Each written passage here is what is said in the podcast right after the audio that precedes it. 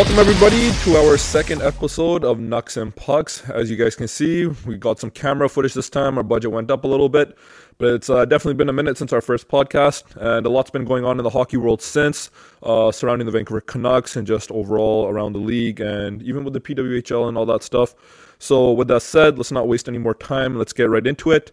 What do you guys think about the Vancouver Canucks performance against the Pittsburgh Penguins yesterday, um, winning their fourth straight on the road? Uh, a lot of line kind of catching their groove, and the Canucks, you know, securing that second spot in the league and starting to kind of create a little bit of a gap with the other teams in the Pacific. I think the Canucks wasted no time and got right to it in the game. Three goals in the first period, two goals by Boeser. Was it the Lotto line just keeps on producing? I don't think that's stopping anytime soon. And then what else? The ending of the game I think could have been cleaned up a little bit.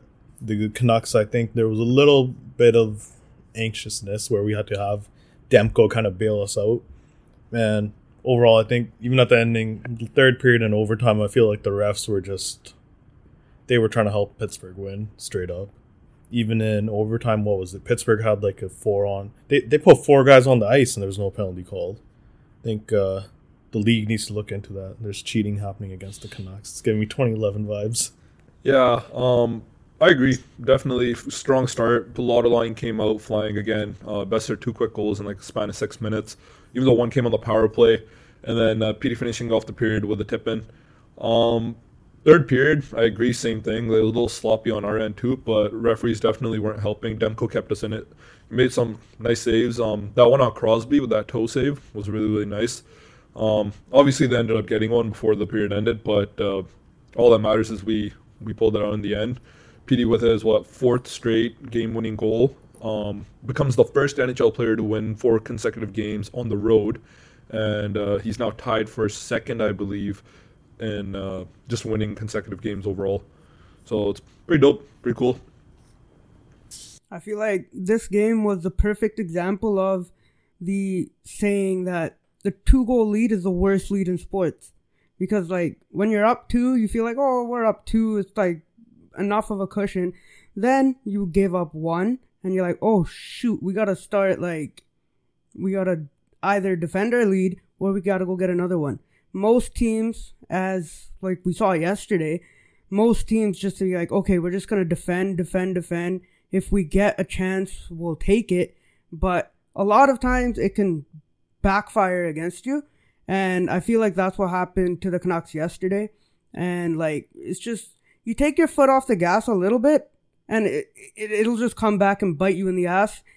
And that's why I don't understand the concept of teams like when they go up to and they just start defending. It makes no sense to me. Why don't you just start pl- keep playing the way that you were playing that got you in that position keep trying to add on to the lead. Obviously, you don't want to give up goals, but like you still gotta have some sort of offense. I disagree with you there. I think yesterday the biggest turning point for Pittsburgh was when they took out Nedeljkovic and put in uh, oh, what's yeah. his name, Tristan, Tristan Jarry. Man. Tristan Jarry, he came into the game. I think it was like yeah. the Canucks came out firing in the second period. I think is like seven straight saves, and then right after that, Crosby scores his goal or some, something like that. He robbed or yeah, tipping some some robbed Myers. He yeah. robbed what was it, Blueger? Yeah, yeah. I think I think that was a turning point. I think the Canucks Canucks definitely gave it their bit, but in the third period, yeah, like the last ten minutes, I think they could have been more aggressive. Yeah, and I think there's a lot of just standing around in the defensive zone. It was getting a little nervous, even as a fan. I think a lot of fans were saying that this was the most nervous game like just watching the team defend in the third and even going to overtime. But I feel like they did try. I think just the last like just managing the game at the end and closing games out because especially with playoffs coming up, yeah. you don't want to get into that where you're yeah, not even sure. look into. Uh, let's go back a little bit to the New Jersey game. Even like even then, just like giving up leads. I think against the Rangers, it was kind of like that, but not really. No, they kept a lead in that one. It was like four one at one point. Yeah, yeah. Yeah. So no, that one they didn't blow anything. But Pittsburgh game, like refs also played a huge factor. Like, yeah, like we weren't defending the greatest, right? Like you you could tell something was building up. Like it was just a matter of time a goal went in because like the way Demko was making those desperation saves. But multiple factors. Like I don't think it was like the worst effort we've put out in the third this year. Like we've definitely had worse collapses, but yeah, no, they'll work towards it. Like Tocchet's been talking about how like even just playing a full sixty, right? Like we're not always there. We sometimes we come out weak, right, and we have like a stronger second half, or sometimes we come out strong and then we have a weaker second half, like especially the middle middle frame. So yeah, I think it's good that they're working on it, and like Tocchet definitely has it on his radar. The players definitely have it on their radar too, so that's all that really matters, right? Because playoffs are still what three months away, two and a half months away, so not too too worried, right? Because good teams figure out what they're doing wrong and then they they fix it. So yeah, just excited to see how they fix it and what they do.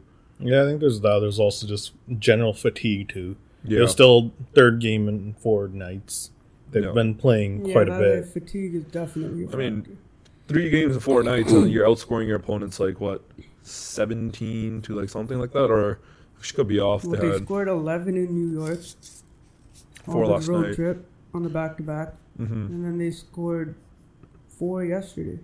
So 15 to 9 15 to 9 yeah gave up three every game 15 to 9 and like three in a three and four that's insane right considering that the fourth game is The what majority of that came from the lotto line. oh yeah It's crazy to me. It's actually it's like it's insane their efficiency. It's a like cheat code. It's literally a power play. When you put those three guys out and you have Hughes Hronek on the back end, that's literally a power play unit.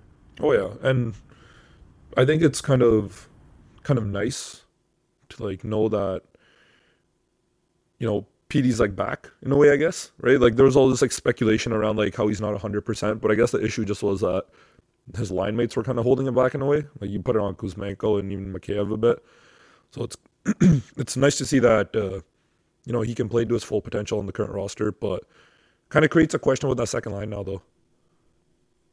Yeah, there's a big hole in the middle, right? It's uh definitely going to be interesting. I mean, last time we were talking about it, a defenseman for the Canucks to target, but I think that kind of all goes out the door now, and it's like you try to look for a second line center. Maybe somebody you don't need. What I personally think is you don't need somebody with too much offense. If you have a defensively responsible second line center that can put up like 40, 50 points or so, Yep. nothing insane. Like you don't need another Elias Pettersson, JT Miller. If you get one, perfect. If you get one for cheap, that's you know you'd love that. But you don't need that. Yeah, What I kind of feel like right now is the second line of suit. I don't know what you want to call the second line, but Suter, Mikheyev, Kuzmenko. That line has like no identity right now. What are they? ghost do, line. Do they kind of they're you know they're just they're kind of like a neutral line. They don't score much. They don't The get scored on line much. goes- They just the Niels line is performing better than they are Yeah. right now, low key. And it's like if I was just thinking, like if you have the playoffs coming up, Pius Suter and what's his name, uh, Mikheyev, they're both defensively responsible forwards. They're big members of our penalty kill, all that stuff. If you could get a second line center that's more defensively responsible, that focuses more on the defensive side, you could make that as your shutdown line Yeah, when you go into the playoffs, you have that as a shutdown line. That gives you the opportunity to keep letting the lotto line play. And if you want to switch it up, you can still do it, but it gives at least that line some identity, a role sort of to play. Yeah, I agree. And I think there's been like a few names out there that have been thrown out. Um, we were talking about before, like Eriksson Ek, um, Nova Toronto was on there as well. Um, trying to think of the other guys. There's Guentzel, but like not a center, right? Um, Zegras was in there as well for a bit, but now he's out for eight weeks. I don't, I don't think that's going to be on the I think anymore. Canucks saying Zegras would not. I don't like it. I, I hate him. Yeah, Um, these guys don't like Zegras, but I think it would be. It's so not much about fun it's not watch. about hating him. It's not that I hate him. It's just you know, I think there could be a better fit out there rather than Trevor Zegras. And also it's not like he's gonna come for cheap. I don't want to give up one of Lekkerimaki or Willander for Zegras. I just don't want. Would rather get more of like a two way guy. Like he's like he's good skill, right? But we don't really need it right now. Like it wouldn't be a good fit. And like I'm kind of like a torts guy on this one. I don't like him. I just don't like Zegras. Something about him. I mean, Gers was saying that you can just teach him face-offs as, as if it's that easy. It's not that easy. You can just teach him face-offs and how to be defensively responsible. You can't do that, Gers. You can't. Probably try to Michigan in the face off. Yeah. I'm like, Yeah, I mean, what are coaches for, man? What are face-off coaches for? Gotta teach them. I mean, we're not the greatest face-off team out Yeah, there, right? Like, We are not. not. That, Well, that's like- another I was actually reason. Looking at that, like our highest is uh, JT, I think. yeah, and like I think maybe Blueger or something. Yeah, but JT and Blueger. even or- EP can't freaking win a face-off for his life. So, and he's always being shadowed. So, uh, I don't think bringing in Zegras and teaching him how to do face-offs when you can't teach a guy like Pettersson how to do them would we're be the greatest. we're twentieth in the league in faceoffs, and Mm, That's brutal. that, that's what I mean. Like if you look at some of the top teams, like the Devils are second, Rangers are third, Dallas is fifth, Toronto sixth. Like especially when playoffs come around, you want to be able to win those faceoffs and keep possession. Yeah. If you have a good shift, like say the Garland line has such a good shift because that's what they've been doing, and goalie covers it, you want to still retain possession through that faceoff. You lose possession, you kind of just the play dies right there. It's done. Like the momentum that you had, and you need to keep that going. I feel like that's another reason why I'm more so like leaning towards like I don't I don't want somebody that's completely defensive, but like a more defensive, responsible Yeah. second line center. Yeah. Like So Eriksson Ek would be the dream there. I don't know what it would cost to get him because he signed on a really good contract for a term. I, the first would obviously be involved. I don't know what assets beyond that. I feel like Minnesota would ask for Lekkerimaki or Willander, but I'm not doing that. I think those two should be untouchable. If you want to keep this window going, you need to have those young guys on cheap contracts coming in and filling those roles, especially with the OEL buyout coming in a couple of years where it's like four and a half million or something like that. I heard on, well, not heard. I saw on Twitter that Dhaliwal said that Canucks will be willing to move uh, Hoglander if needed. So I think in that situation, in the Eric Eriksson Ek's situation, I think I'm okay with that, right? Like same thing as what Bud said. It's like I don't want to move Lekkerimaki or Willander. It's important to have those young guys that are in the system, keep them, kind of build that farm up, and like you know have them ready to go when we do run into some salary issues. And it's elite talent, man. Like Lekkerimaki, like if you anybody peeked in on the World Juniors, you can you know what that guy can do, right? He's insane. And Willander, like he might not be putting up like crazy points, right? He's not like an offensive defenseman. You're not gonna get a Quinn Hughes in that guy, right? But he's so defensively sound. He does such a good job of driving guys to the outside, and that's stuff this team needs. And then if you already have it, there's no point of throwing it away. But guys like Hoglander, Kuzmenko, the first, I would even consider Podkolzin maybe, right? Like maybe even I'd rather Raty. trade Podkolzin over Hoglander. 100%. I, I still believe in Podkolzin. I don't know. I feel like once that guy gets it together, he's starting to build that confidence in Abbotsford. Like once he gets it together, that's gonna be a very rare type of player that teams are gonna be like wishing they had. I don't know. I feel like that fit would be amazing, especially with Rick Tocchet. I feel like that's exactly a Tocchet player. I, I agree. And with that said, because he's putting up points in the AHL right now, right? And it's not the same level, but going back to last year, like I remember going down to Abbey and like we saw Hoglander play and he was dominating, right? All over the ice. You can see he's he's making an impact and I'm kind of starting to see Podkolzin progress in that same direction, right? He's scoring consistently, right? He's making big plays. With that happening, kind of seeing him going on that same trend, with him being able to reach that same potential that Hoglander has reached, are you more inclined to move Hoglander out? I, if I were to pick from one of those two, I would move Hoglander. I just really believe in Podkolzin the way he plays.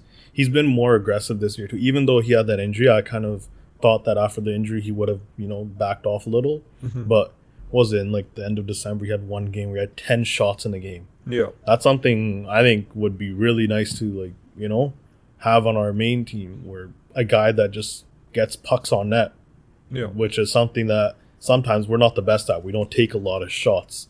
And I don't know, I feel like the fit there too, especially with the coach.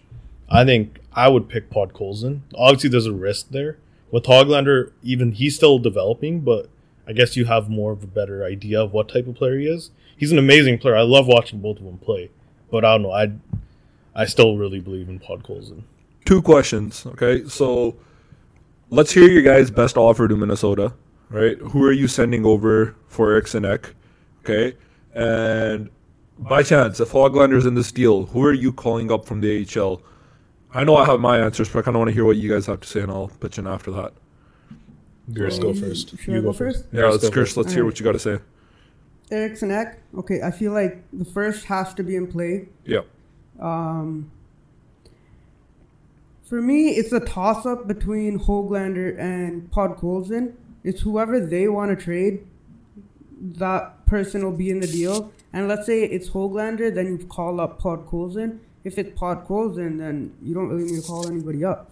But if you, let's say you give up Kuzmenko too, then you obviously have to call somebody up. I would give Bains a chance, Arshdeep. I would definitely give him a chance. He's been very good over in the A this year, so uh, that's my call up option. Wait, what's your package? What's your final package? One of Hoglander or No, my Podkolzin. package is either Hoglander or Podkolzin. One of those guys. Kuzmenko and a first. I don't know if that gets it done. I think I think you need a bit more, just a bit more. I, I, what I would kind of, I was kind of on that same ish track. What I feel like another piece you'd need there is like Raty. Hmm I feel like Raty a first, Hoglander, Kuzmenko. I feel like just because he I'd signed be for, hesitant though. uh, We don't have much center depth in our system. he signed for what one, five more years at five point two five million. That's a steal of a contract for a guy like Eriksson Ek. Yeah. where you like with Raty, I think I still think he can become a third line center, especially this year. He started putting up points and stuff. But with Eriksson Ek, you're getting a verified product right there where you know what you're getting. And you know you're getting him for cheap and in his prime. And he sort of goes with the core of this team. I feel like that kind of pushes the needle. And I don't know. I feel like that'd be a trade I'd, I'd it'd be hard saying no to getting Eriksson Ek on this team. It'd be really hard. Yeah. He would definitely be a perfect fit for these guys. I just- One hundred percent.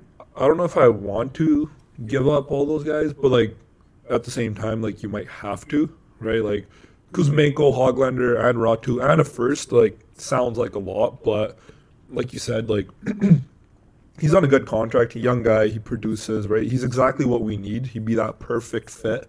So if that perfect fit can come in and take you to where you need to get to, then you make that trade. Who's to say Minnesota will even do this? That that's also true. It's just half of Canucks speculation, just random names being thrown out but Yeah, like fans. why would Minnesota do this? He's the perfect player for them too. Like, But to be fair, Allvin's done a pretty good job of pulling guys out that you would have never thought teams would give up, right? Like, who would have thought that like a guy like Hronek would be just like boom gone, like, and like even other trades he's made, like you don't expect those guys to end up in Vancouver and somehow they find their way here. I think Allvin knows his way around the league, and if he has a guy on his radar, he will do anything to go get him, right? And he'll do it in a way where.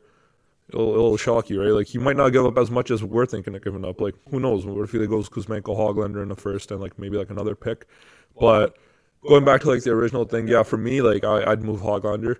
Um, the guy I would want to bring up from the HL is Bains, hundred percent. Like, um, huge accomplishment for him. He made the HL All Star game, uh, representing Surrey, our hometown, and uh, the South Asian community, which is you know it's kind of a proud moment for us. But definitely would be kind of cool to see a guy like him, especially like similar age to us, right? Like making it to the league, and especially during a time where the team is so good.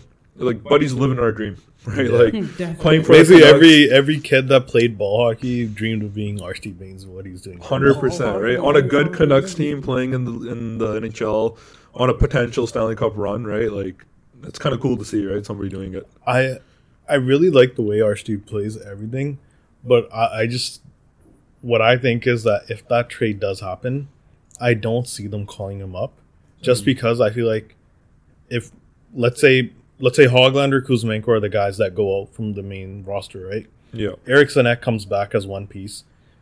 Uh, PDG's uh, scratch right now. He'll probably come into the lineup. I feel like they probably want to let Bains just stay down there this Yeah. year, sort of develop, keep it going, and then next year when I feel like there's going to be a few holes in this lineup, that's when they expect Podkolzin and Bains, maybe possibly Raty, like competing for spots, Lekkerimaki competing for spots, and maybe who knows who else they signed in the offseason? Some random guy that turns out to be the next Dakota Joshua or something. Yeah, no, I think Well, speaking of Joshua, this is like kind of just a thought. He's a UFA, right? Would you move him now, or would you just No. wait? no. I feel like right now the Canucks are so lucky that everybody's clicking at the same time. Mm-hmm. I think you kind of let it just happen. You let just it see, ride out. just see what happens. You never know. You could pull a 2019 Blues where everything just clicks for you at one instance. Hundred percent. Well, I feel like that guy, his value is so high. You could easily get something and flip it for a similar guy who might have a little more But term or something. if you look at it right now, do you want to risk that when our secondary scoring, like Kuzmenko, Mikheyev, aren't really scoring? Pius Suter, he's trying, but he's not really scoring that much. The only real producers outside of the Lotto line is the Joshua Garland Blueger line. the lifeline. That's what I like calling them. The lifeline. Anyways, pick your conversation back up. Yeah, I I think other, they're the only line that's really producing, other than the Lotto line. So I would personally not risk it at all, mm-hmm. especially when we've gotten this far with this team.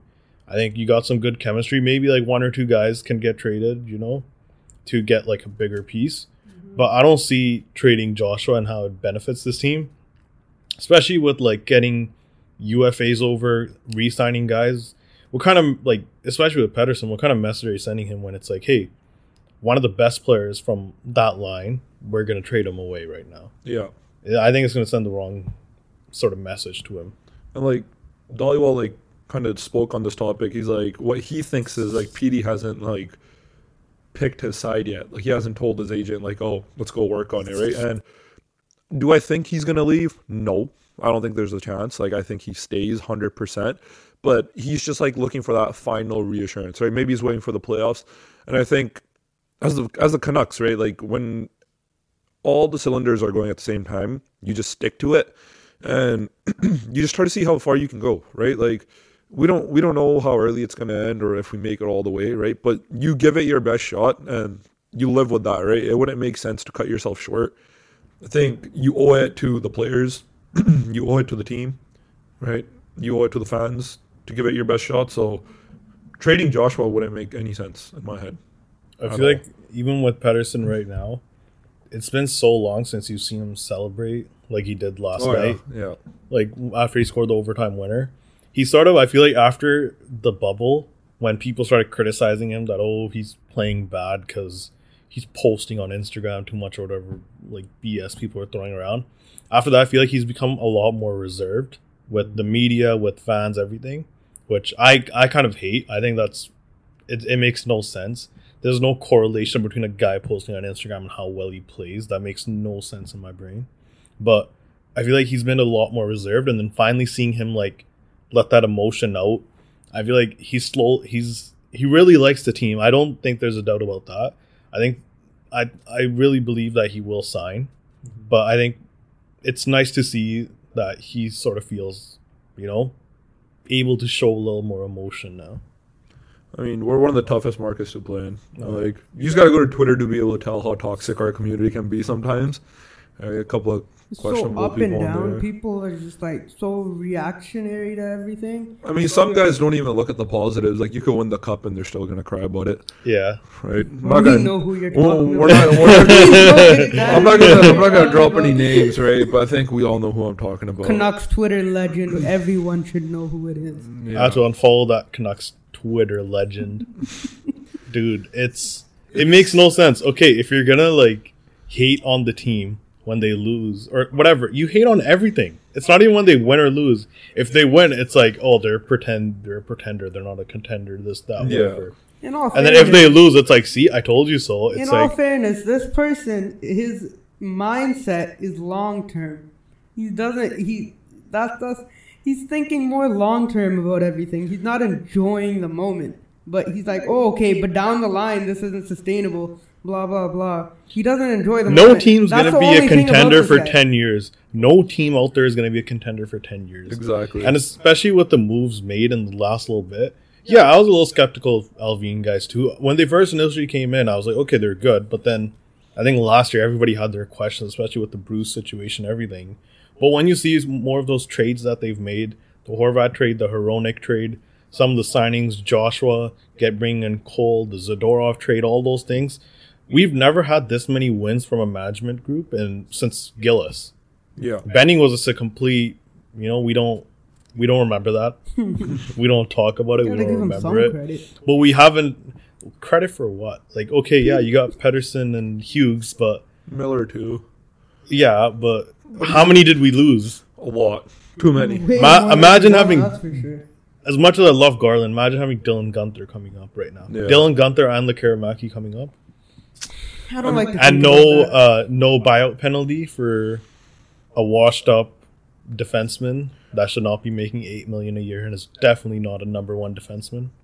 Yeah. But he's I mean, killing that, it in that just speaks to like Allvin guys then, right? Like, despite the situation that Benning created, look at like how they came in and they just reversed everything in like a year, right? Which is like even I couldn't believe it, like when I was seeing all this stuff going down, and it's like going back to that whole like, oh, like some people thinking long term, some people thinking short term. Like, yes, all the stuff that's happening right now happened so quick and it's going so well and it looks unsustainable. But it's like you got to put a little bit of faith into the management group, right? Like if they came in, they said they're going to do X, Y, Z, and then they do X, Y, Z, and it's getting you results. What's there to make you doubt them, right? Like they're constantly finding these depth guys, right? They're making these big guy trades, right? Just put your faith in them, and when stuff doesn't go right, we'll talk about it then. Why be so negative the whole time? And with that said, another conversation that comes up a lot, and I know somebody wanted to talk about it, was PDO. Um, what are your guys' thoughts on it? Because to be honest, for me, I don't got too much of an opinion, right? I just think, hey man, we're playing good, we're playing good. Um, PDO to me doesn't really have an, any sort of influence, but I know you guys have some opinion, so let's let's hear those maybe. First, Shoot, um, he, we all know what he's gonna say. He's gonna mirror that certain someone. hey, hey, hey, hey, hey. I don't want to be the person you think I am, okay? But if you look at the like top five PDO teams in history, it's Gretzky, basically. It's basically Gretzky, Gretzky, and then like Lemieux, and then the Islanders, like back then in 83, 84. Like, I don't know. It's, it's, it's a tough one. I just I mean, all I it's see, so all all I see is. Gretzky won the cup both of those years. The Islanders made it to the cup final. The Penguins made it to the Eastern Conference Finals, Game Seven. So winning the Stanley Cup. I don't know. Hopefully, like if you you, know. base it on that, the NHL has a long history, right? Yeah. And um, the fact that we're in the top five shows you how rare getting like this this PDO is, right? Here's an, this kind of relates to PDO. Here's an interesting analysis I saw from Ray Ferraro today. He's talking about like how the Canucks have like a really high shooting percentage, and he's like, I don't really blame it on. I'm paraphrasing right now. I could be like messing up some words, but sort of the idea that part of the reason why the Canucks shooting percentage is so good is because they're not taking shots for the sake of taking shots. oh yeah, shots. he said that in Yeah. the game yesterday. Something like yeah, something like that. He's saying that they're not taking shots just to take shots. They're being selective with it. Like if there's not going to be a chance, that's why you see a lot of our like even zone time. You see the guys just cycling the puck around, waiting for a chance rather than just shooting it for the sake of shooting it. And I feel See, like it's that like- does play into it because then that makes our shooting percentage go up. I'm gonna give it a very weird analogy because you guys don't really watch soccer, but um, it's like it's like Pep Guardiola and City. They don't. It's soccer. Oh, yeah, It's soccer, but Yeah, Ronaldo, but, Messi. But but but they only take really high percentage shots. If not, they pass the ball around. It's Mm. the same thing as the Canucks. Like if they don't have a shot that they really like are confident in taking, they'll just pass the puck around. It's the same type of thing. Different sport, but it's the same like concept. And if that there- makes sense. I, I, I that does make sense. Like I, I see I see what you're going with it. I don't know what who you're talking about. Yeah, me neither. That kind The of just went. greatest soccer whoosh. team of all time, Manchester Yeah, yeah, totally. Vancouver Whitecaps go. I'm also a Whitecap season ticket holder. Come catch me. Nobody Section cares. Nobody cares. 241. We're talking about the seeing Messi. Canucks here. Come on, I'll be back. seeing, I'll be seeing Messi. Don't worry. Yeah, yeah. Okay, but I I get what you mean. Like they are, they're just cycling it again to get the to get better chances. But one guy that I think isn't doing that and is just in a very shoot first mindset, which I don't blame, is Quinn Hughes. Oh yeah. Mm-hmm. Mm-hmm. But the one thing I see, like obviously Quinn Hughes is having a historic season. I'm a huge Hughes fan. Mm-hmm. He's amazing. But the one thing that I think he can improve on, he leads the league in the amount of shots that he's taken that have been blocked. Yeah. He's he's like I think last time I checked is like 123 or something. Oh, Some, Oh, wow. Something around that range. So, I think. I could be totally wrong there. Don't quote me on it. But that's from my memory. I was searching it up at like five in the morning. But Nice. they he he gets a lot of his shots blocked. I feel like if he sort of, you know, yes, be aggressive, but maybe just take that extra maybe second half second because he's really good with his skating is second to none. He's amazing. He's an amazing skater. I feel like if he starts doing more of that, we could get more shots on net. Just you know, I feel like that's one area in his game that could be improved a little bit. I think he'll definitely take note, like for how attentive he is to his game and like how much he's like willing. He'll to take improve. note to the Okay, Nucks and uh, Pucks Quinn podcast. Hundred percent. Quinn Hughes' shooting shooting percentage is 10.9 percent. That's His shooting percentage on unblocked shots is 7.5 percent. Yeah. So like uh, like that's a pretty big chunk of shots that are getting blocked. Um, he'll find a way though. Like he'll find a way to fix it. Like might not happen this season, right? But he'll do it. 272 shot attempts. 101 have been on goal. Yeah, so maybe I was right. Around 120 something. Yeah. I mean, we got the complete opposite on our team too. We got the guy that takes the least amount of shots, but has like one of the highest shooting percentages in the league. I think Boeser's like second or something, around like mm-hmm. twenty seven percent. Oh, I don't know. It's kind of weird mm, having yeah, his those two shooting ends. percentage. Let's Yeah. PDO, like, the, what's what's the final s- statement here? I, I think PDO, yeah, you kind of look at it, but it's not the only thing you look at. You kind of have to do the eyeball test too. Like the Rangers game, you could be like, oh, PDO so high in that game. Mm-hmm. But if you watch the game, that was pure domination. Exactly. Islanders game, same thing again. I think Canucks fans, especially this season, because of how big of a turnaround we have, we have like anti-success syndrome. I think there's a few people that have that just completely fully like no matter what the Canucks are terrible, they should be terrible. There, There's no way they But for other fans, I feel like even for us, the first like 10 15 games I was like, okay, is this for real or is this not? Mm, and I feel yeah. like you start looking We're into those halfway through stats. The year, man. It's- I mean, have you decided- goddamn Real now. Have you decided if they're a contender yet? Because I know you're supposed to do it at Christmas, but you never talked about that. Yeah, that. first he said Thanksgiving, American Thanksgiving, then Yeah. Christmas, then the New Year. Okay, I I've made my decision. They are a true contender this year. Let's go. A round of applause for Gersavic, Wow. maybe. No, No, no. he's he's a, Definitely a top five team in the NHL. he's a hater. year. yeah, he's this definitely year- a hater. This year, they are a top five team in the league. You should do a podcast with Rancer. I think you guys do well. JT Miller's shooting percentage twenty point nine percent. Mm-hmm. Damn. Boeser's like twenty three point seven or something like that. Dakota Joshua twenty three point four. Mark Friedman. It's all zero. inflated. I see Jack why this twenty five percent. I just found that funny. Like I know Friedman hasn't played much, but his shooting percentage is zero. I mean, he hasn't scored a goal. you can't really, you know. Come on, Gers. It's Yeah, mad. but like, it's shooting percentage, bro. You gotta get something on net, do you understand? Do you even know what shooting percentage is? Or like something. I don't think you understand it. Oh my god, this guy doesn't even know what he's What? talking about. Shooting percentages, the amount of shots you take that turn into goals. Yeah, that actually went on net, right? No, that No, became I goals. know. I I thought it was the shots that you take that go towards No, the net. shooting percentage is the amount of shots you take that become goals. Just attempted shots. So no, if you take if you take five shots in a game Yes. and one shot goes in the net, Yes. becomes a goal. Yes. Your shooting percentage is twenty percent. Yes.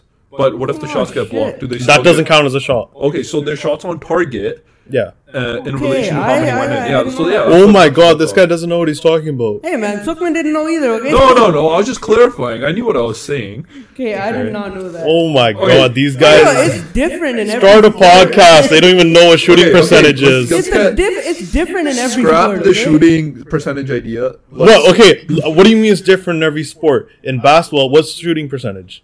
The amount of shots you take that go in the bucket. Well, no, air balls will count as a miss. Well, whatever, but the Like- principle is the same.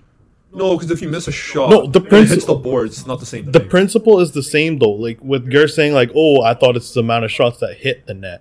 The principle is still the same. The amount of Oh, Basketball he's shots right, that go right, in he's the right, net. he's right. Sure. Okay, Yeah. that was just uh Okay, let's flip the topic. yeah. Um, no, that's just funny. Like you don't even know shooting percentages. Bro. Yeah, yeah, hockey that, podcasters, that was guys. uh, that was bad by me. Okay. Okay, whatever. what do you guys think about?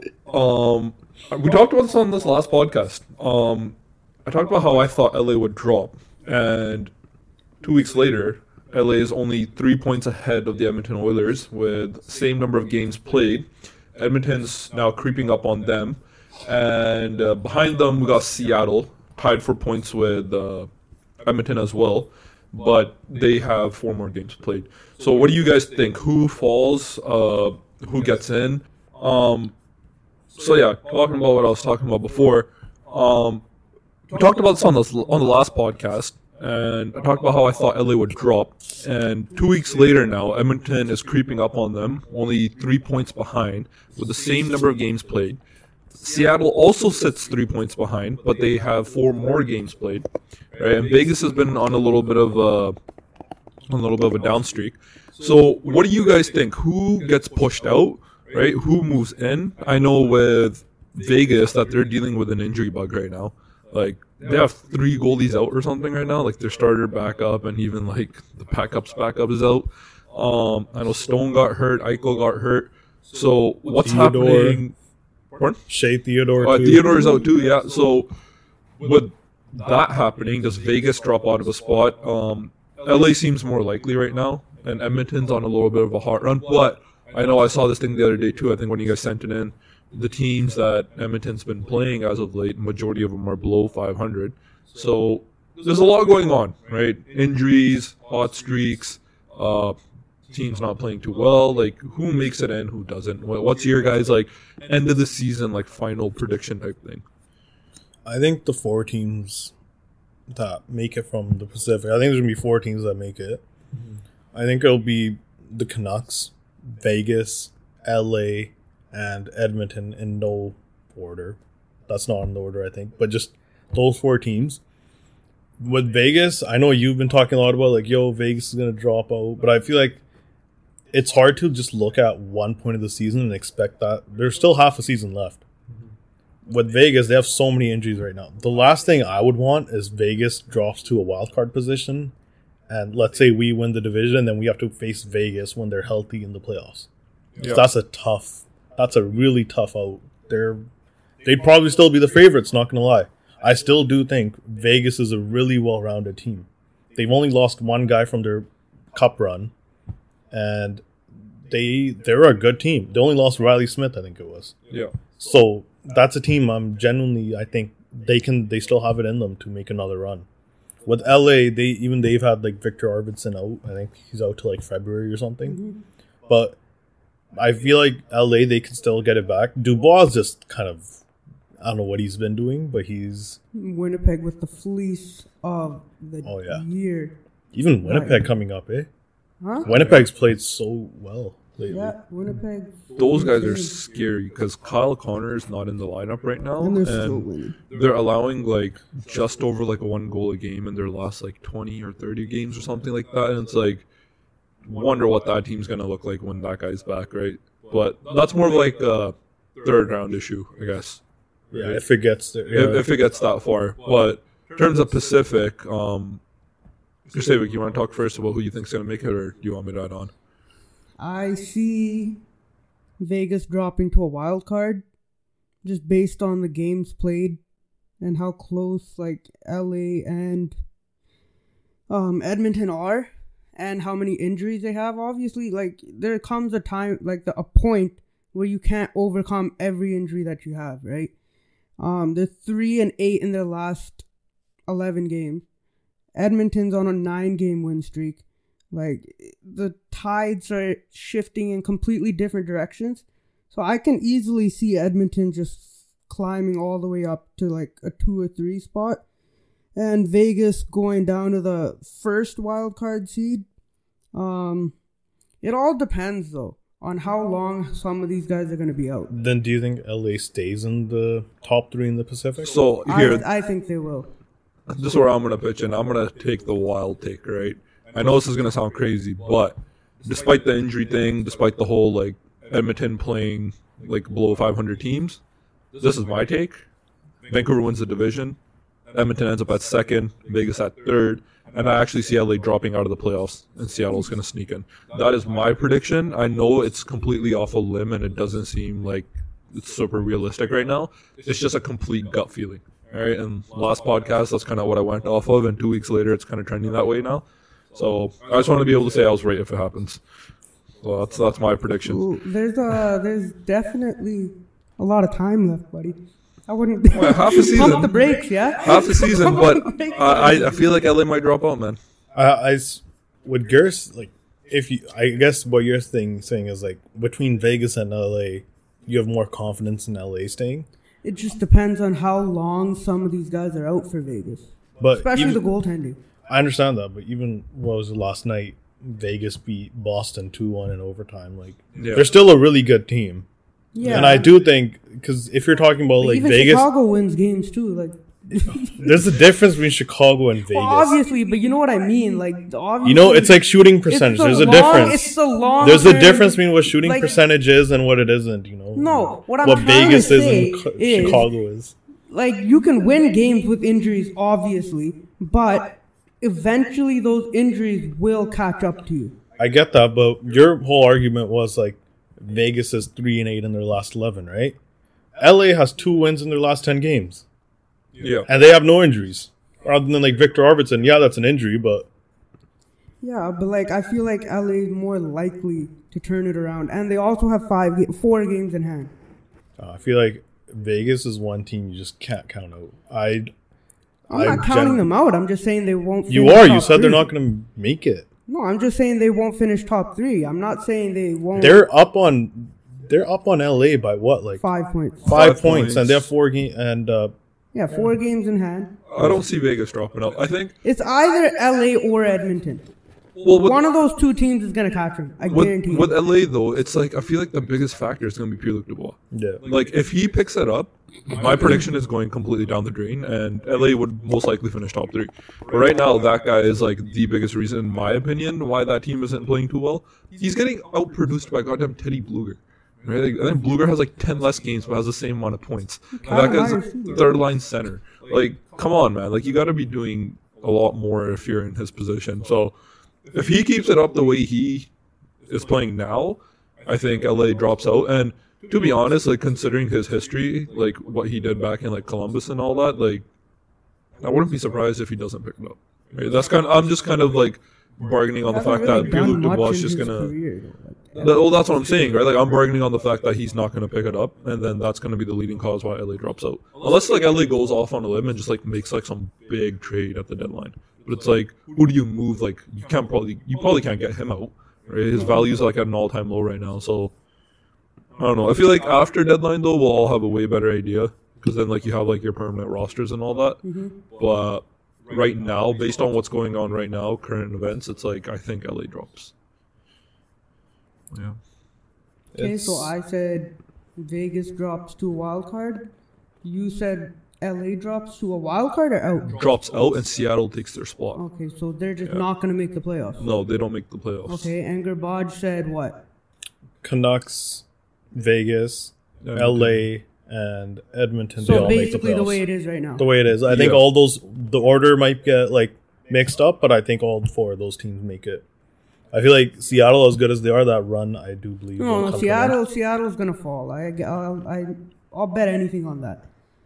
All right, But on I the think, playoffs. I think Vegas. Let's make a bet. Let's make a bet right now. I got them going in the playoffs. What's the bet? No, this Seattle? is we can't do bets on live, guys. Come on. We do not endorse gambling. But hey, we're finally, um, uh, yeah, coming back to that. Like even with uh, the division, we're finally getting the respect we deserve. At least ESPN uh, today they released their power rankings, and we're second. Finally, about time. Jets are first, which yeah. Respect. As much as we all love Demko, Hellebuyck's winning the Vezina. There's no other way. Yeah, I don't think there's a really argument. If they continue to- on this way, I wouldn't even be surprised with Hellbuck being in the Hart Trophy conversation. Mm-hmm. Yeah.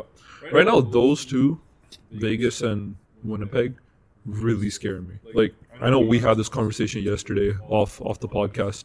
Like, yes, there are other good teams in the West, and honestly, anyone can win it outside of maybe like a handful of them. But Winnipeg and Vegas are the ones that really, really scare me. Like if we have to face off against them, like I genuinely believe we can't beat them. Colorado too for me, especially with them. Now there's reports that Landeskog might be ready for the playoffs. Oh, what? I, don't Yeah. I saw that. Yeah, he started skating. There's no like timetable on his return, but they're hopeful that he comes back for then. Anytime you have like Makar, MacKinnon, Rantanen, and all those guys, that's scary. Yeah, That's that's a really Colorado's still the best team in the West for me. They always will be. They- I I do believe they're uh, I don't the best, but definitely one of the. when when completely healthy. I think I give the edge to Vegas. Yeah, Okay, yeah, that's. but it's it's a close one too, very close. But uh, yeah, okay, goaltending takes uh, like yeah. Well, yeah, but that's another thing, right? Georgiev's been horrible this year. Oh, that's that's who they got down there, right?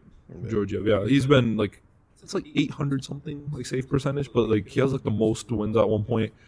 So that can always be a huge role because a goalie can make or break a team. But That's why Hellebuyck, especially if Winnipeg can keep it up. That's mm. sort of the way they're winning right now. They're just not letting Yeah. other teams score goals. yeah. If they continue that, that's scary. Okay, so I think that's been quite a lot of Canucks talk. Let's kind of expand out to the league. A couple things. Um, we'll touch upon both of them. I, But, l- uh, let me go back to one other Canucks thing that I, I thought that was interesting. sure, sure. I feel like it. this prospect doesn't get enough credit, or maybe some people don't even know enough about him. But Max Sasson, I don't know if you guys remember him. Yeah, I do. They uh, signed him last year, I think, from college, which this management group has amazing relationships in college hockey where they're able to get those guys over Yeah, and sign them. That's a really intriguing prospect for me. He's 23 years old. He's a left-handed center, and right now he has the same exact stat line as Podkolzin. It's 10 goals, 8 assists, 18 points, and 24 games for mm-hmm. both of them. Oh wow. And I feel like that's one guy nobody I don't see anybody talking about him as a possible guy that comes up or something, anything. Uh, this is the first time I'm hearing about him in a while. Yeah. I remember I think yeah, it has been a while. I don't know, last year we went to the Abbey Canucks playoff game, I think he scored. He did. I think he did. He did. Yeah. But that's a really intriguing prospect as well. Like it's kudos to them again. It's gonna be like in a month or so we'll probably find out more college targets that the Canucks are gonna target because I expect them again to really use that as a way to like stock up the prospect shelves. But that's a prospect that I just thought like kind of stood out to me. Like, hey, kind of you didn't really expect that from him. Yeah, especially because a lot of people think we only think short term. Um, I think yeah, that's cool, man. I didn't I didn't know about that. Um, the fact that we got that in the system, that's kind of cool. Uh, I don't got too much to talk about it because I don't really know much Yeah, about the guy. But uh, no, that's nice. Always good, especially down the middle. Like you can never have enough centers. Centers and right hand defensemen, the most valuable pieces a team can have.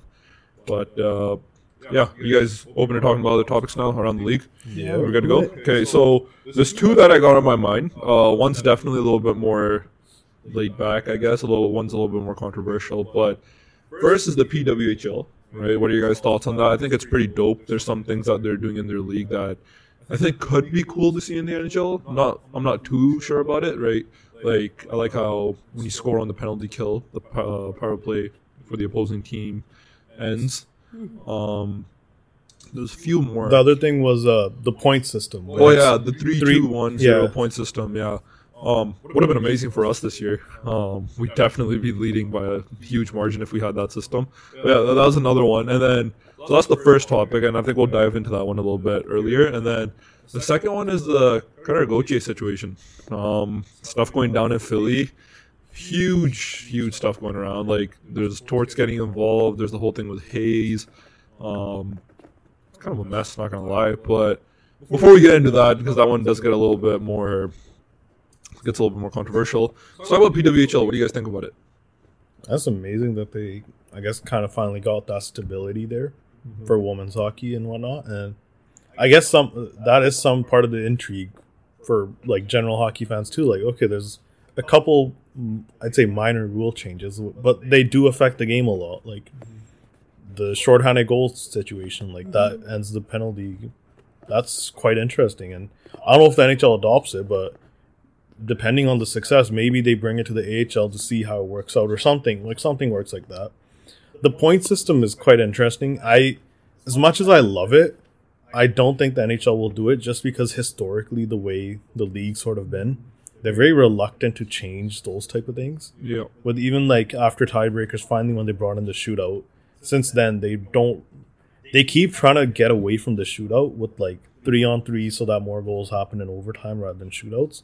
But they will not change the point system. Like, Mm, yeah. and I, I just feel like that won't get changed. But I do think it's a really cool thing, like having the point system like that Yeah. especially because I guess not many people really like the loser point.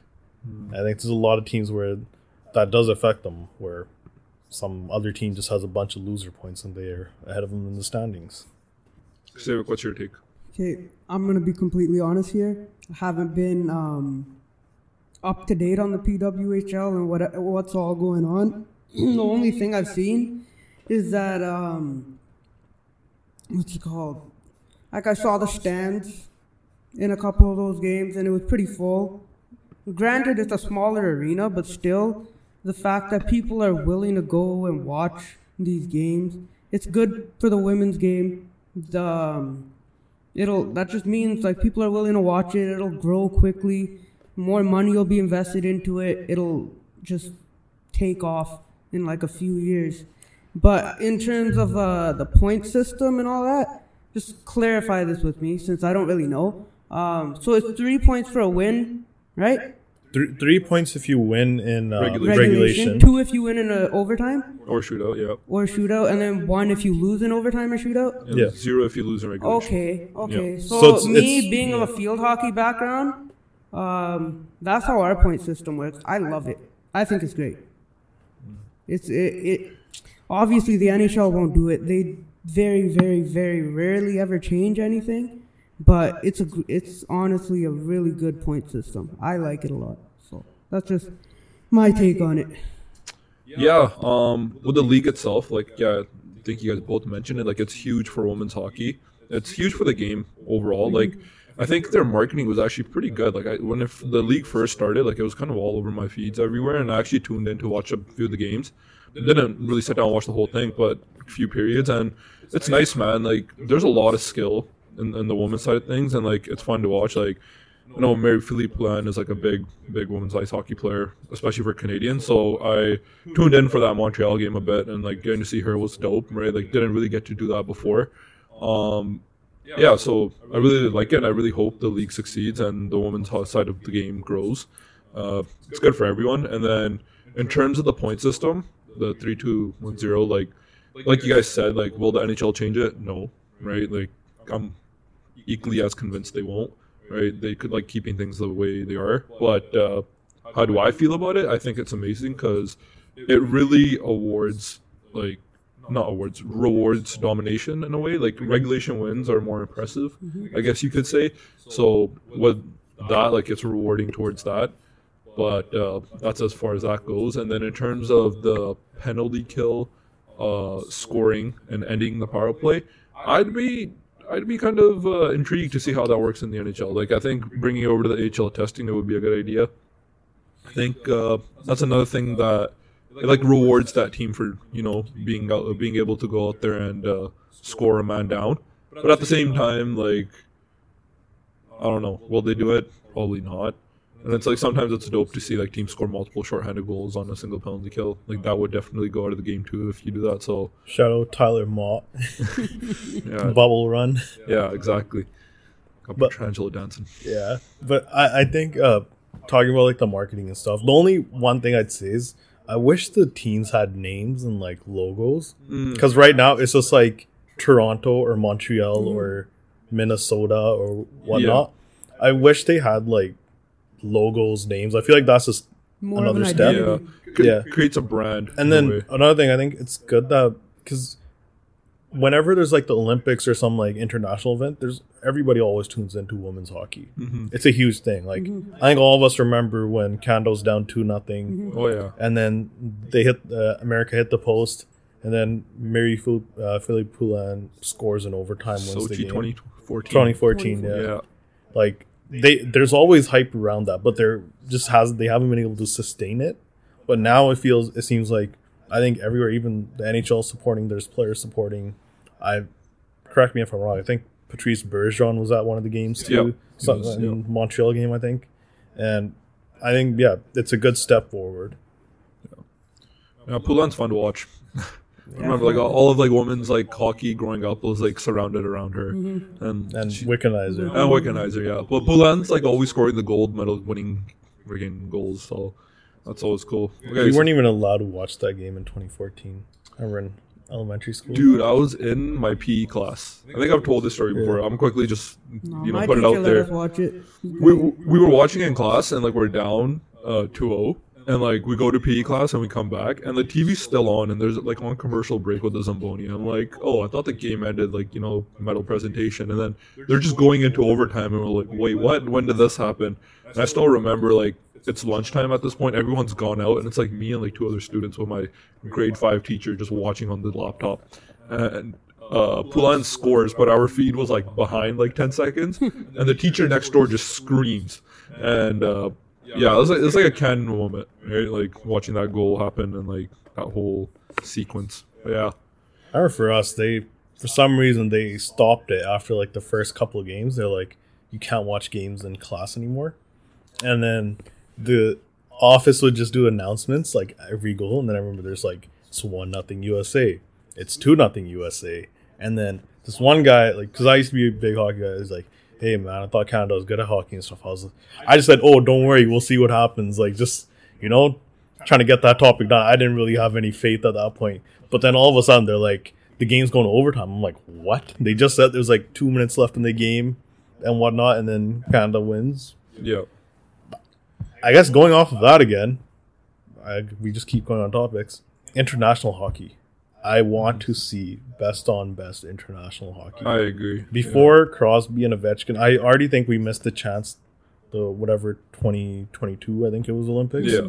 I already think we missed. That was the best chance we had to like see all that, and especially age wise, because now we see like Ovechkin slowing down a little bit. Crosby just he's Crosby, He'll never slow down. yeah, but Ovechkin has slowed down a little. Like I feel like that would have been the best, but I want to see that in the near future. I think Bettman's talked a little bit about it, yeah. about Yeah, them doing the he World Cup talked- of hockey, whatnot. Talk Talked about it at the Winter Classic. like Yeah. introducing some sort of international tournament. But I just I, I low key hate those like gimmicky teams that they make. As much as, as fun as it was, like the under whatever that was the awesome. under I loved it. the under twenty three team, but it's not really a World Cup at that point. Like if you're having Team Europe, this that, like you look at the World Juniors, you have like teams like Czechia or whatnot, right? They have that whole. There's a different passion that they have when they play together, and if you mm-hmm. just combine those teams like Czech Republic, Slovakia, whatnot, all those other teams, it does. It just becomes Team Europe. It's not really that same vibe. Like mm-hmm. Take them to the Olympics. yeah, like with l- like think about Latvia against Canada in 2014. Like mm-hmm. they weren't some team Europe; they were just Latvia themselves, and they almost beat Canada two one. Yeah, it's like an intrinsic thing, man. Playing for your country and playing with guys that like have that same passion. It's like you can't get that anywhere else. And especially now, other countries have caught up. I'd say to some extent. Oh, 100 percent. Countries like even Latvia, they have 1.9 million people, and they're able to ice out a decent team. They're not obviously not the best, but for 1.9 million population, they're they have really good teams. Yeah. And I guess even like Czech Republic's taken a huge step. Slovakia took a huge step with like Slavkovsky, I think Czech, all those guys, or Nemec, or all, all of them. I don't know, something like that. Yeah. Um, just flipping it over now. Uh, we're talking international, thinking World Juniors. Uh, big name that's been in the league recently because of certain situations. Uh, brought, brought up before was Cutter Gauthier. Um, not wanting to stay in Philly and then being traded to Anaheim for Jamie Drysdale in a second. Um, I don't think the conversation is really going to be around the actual trade itself. I think value was it's fair, right? Good trade. Didn't see it coming, obviously, but I think both teams got what they wanted, right? I think despite the controversy around Gauthier, like he's a good player, right? Uh, he adds to that Anaheim team, and uh, which is why maybe Zegras is now on that block, right? But uh, what do you guys think about all the stuff that's like coming along with it, right? Like all the rumors, right? Like that whole relationship. I know Briere went out and made comments about it. Um, I think the owner came out and made comments about it too, or something like that.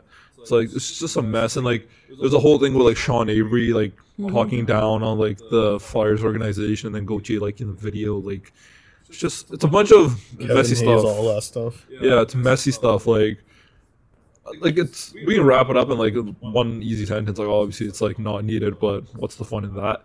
Um, so like let, let's get you guys' opinions. Like maybe like tackle it one by one. Like So in terms of the trade, the values are fair. Obviously, I think Drysdale, even though he's been like injured a whole bunch, I think he's still gonna end up being a good top four guy. So that's it's fine for them. In terms of how Cutter like left, it's one thing like okay, I, I don't want to play here, right? Whatever, you can force your way out. That's just like who cares? Like I don't think it's that big of a deal if a player doesn't want to play somewhere. But um, all the things that came along with it, just like uh, apparently he said something about Briere's son, son stuff like that. Like that's all unnecessary. But in terms of just wanting to leave and go play somewhere else, like I won't play here. I don't care. It's happened in so many sports. Like if it happens in hockey, it's just because it's so like doesn't happen that much that people are making such a big deal out of it. But it happens in like other sports all the time. So yeah, there's that's where I am on it. I don't think the whole him wanting a trade is a big thing. There's so many players in hockey that want trades out. It never becomes a huge issue. I think it's more so the way he handled it from like what we've heard. Obviously, we're not in either organization. We don't know the nitty gritty or whatever. But with the reports coming out that he just even at the World Juniors he just wouldn't meet with anybody from the Flyers organization. I think they said Patrick Sharp was there. Another, I think maybe Daniel Briere was there too, mm-hmm. and he just wouldn't meet with them. Wouldn't communicate his like desire to leave or whatever. Like, I feel like that's a little like you know, it's a little misleading on his part too. And I think there's a little bit of professionalism that should be there, where it's like, okay, you don't want to be there, you don't want to go to that team, just make it clear, clearly known to them. Don't avoid them in that sense, mm-hmm. because at the end it just makes him look bad. And the reports that he was saying like I was built to be a flyer, I was born to be a flyer, this that. Yeah, at the And then- yeah, like, and oh, then- I grew up watching these guys, blah blah blah. But then he's also a Penguins fan. That he said. I don't know. that That's- makes no sense. yeah, but I, I was I was listening to this uh, interview. I think Jeff Marek and uh, Danny Briere, and then Briere was saying he's like we had the sense that he already switched his mind once. We thought that okay, we'll just have a talk with him and his family, and then he'll probably switch again or something. Because yeah, at the end of the day, he said if when you go from I was born to be a flyer to I don't want to play for this team, it's kind of like okay, he'll probably just you know maybe there's some miscommunication, deal it, whatever. Obviously, I don't think we're gonna find out what happened until like 20 years later or something No, no. when some guy does like some futuristic podcast and You know, like reveals all all the these things. old players be doing these days. They they have to be like an insider guy leaking stuff, but that's not coming out now. But I think it was just it was I don't know. I I don't like the way Cutter handled the situation from what we know. I don't like it. If you don't want to go there, you know, just make it known. You don't have to avoid guys from their management saying like this, that. Or just have your agent communicate that. That's what your agent's there for. Just have your agent say clearly, hey, Cutter doesn't want to meet you guys. He wants to be traded. That's it. Done. Don't have to make it into such a big issue. But hey, good on the Flyers. They kept it very low key. They've known about this for months. They traded him at his highest trade value. I, I do think, to some extent, I feel like they might have got the slight edge on the trade. Drysdale, if he pans out, right-handed defenseman, offensive minded. that's a really rare piece, as we've seen from like the Canucks trying to get one too. And on top of that, you also got a second-round pick for a winger that hasn't played in the NHL, nothing yet. So I don't know. As much as Go- Gochi, it does have a lot of potential. I feel like Essentially, you're getting a first and a second round pick. yeah, I feel like Philadelphia did really well on that trade, and props to them. Yeah. Um, in terms of value, I agree. Like it's a good trade. I think uh, and uh, Philadelphia probably did get a little bit of an edge as well. I believe in that. Um, keeping it low key was also very impressive, right? Especially with things that can get a little bit more heated. Um, talking about Cutter himself, I think we all share the same opinion. Like it is okay to not want to play somewhere, right? There's so many factors that go into playing at a certain in a certain city for a certain team, right? So we don't know why he doesn't want to be there, right? So it's okay to want to leave, but maintaining professionalism as a pro athlete, like you have a certain level of responsibility. Like I understand you're young, right? And there still may be a lack of like maturity there and you're still learning how to handle things. But doing something that is so far south, right? That like any reasonable person would understand is like you shouldn't be doing. It's kind of like it's it's it's disappointing to see, right? Because the guy's talented, right, and he probably has a bright future in this league. But the way he treated the situation speaks a lot about his attitude, right? And it's it's going to change your opinion on the guy. Um, despite Oh, it's going to be his whole thing for his career now. He's going to be known as the guy that did that to Philly and Yeah. decided to leave. And force the situation. Philly fans, Pulling Philly fans are not going to forget it. No not way. at all. It's like that Lindros Yeah, it's situation. like pulling a Lindros. Everybody Hundred percent. It's like a reverse Lindros in a way, though. He let him. He let them draft him, and then he did it. But yeah, I think the reactions from like Briere was like completely reasonable towards everyone, like the owner, reasonable. Like obviously, you could sense a little bit of passive aggressiveness, but once again, maintaining that professionalism and getting your message across, right? I think they did completely fine on their end. Um, but yeah, let's let's see how it turns out in the long run. Um, I think yeah. uh, Cutter now he's going to be in the same division as uh, Lekkerimaki for the hope maybe remainder of his career. That's going to be an interesting thing. yeah, uh, Lekkerimaki having some beef with him. Yeah, you guys see that's that, gonna uh, be fun. I think You guys see the World Juniors like line up? I think that's what you guys were referring Yeah, to. yeah, Yeah, yeah, They're like chirping the each whole other. game, right? The Yeah. whole game, they were just chirping each other. It was awesome. It was. I, I love I that bite in Lecker Lecker had it in him. To be honest with you, Yeah, it's nice to see. So he's got different style. got that dog in him, baby. Yeah. The dog really. But uh, even uh, from the Philly situation, I love the way that Torts handled it too, Mm. where he's like, you know, I don't really care about Cutter anymore. Let's talk about Jamie. He's coming into our lineup. This that, yeah. and he even gave like Danny Briere in the same interview was talking about it. He's like, people just think that Torts is this like he hates young guys. This that. He's like, he went to Jamie and he was fully like, you know.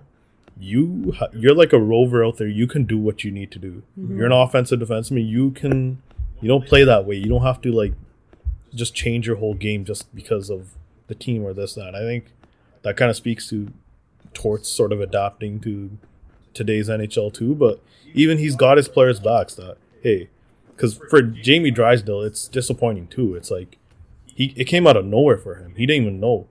What about the whole like Kevin Hayes part of it? I think that was that was just a media guy trying to get some hits. Yeah, like he the same- he the same way- out at that reporter guy. It was the same way how some media guys tried getting just you know clicks with the Pettersson to Chicago to team up with William Nylander. That was ridiculous. Like, it's like me saying Sidney Crosby's coming to the Vancouver Canucks. Like, Hey, man, Hey, he met up with trust Tocchet after it- the game gonna happen. yesterday. It's gonna happen. Trust me. Watch. and like as media guys, like you have a certain level of responsibility and like a certain level of professionalism you have to maintain. Like obviously, like you want to get your name out there and all that stuff, but I think we should start fake rumors. fake rumors. Yeah. Okay. Shout so out I heard, boy uh, Primetime Snoop.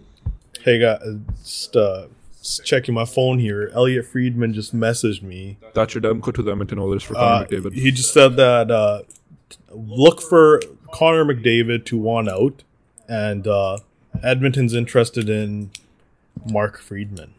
Mark Friedman. Mark Friedman for Connor McDavid. You heard it here According first. to Benning, he's a first line defenseman. with a third round sweetener thrown in there Yeah. Yeah. From Edmonton. from Edmonton, of course. Yeah. Yeah, Yeah. Um. some high. With that said, is there anything else you guys want to talk about, or we're looking good?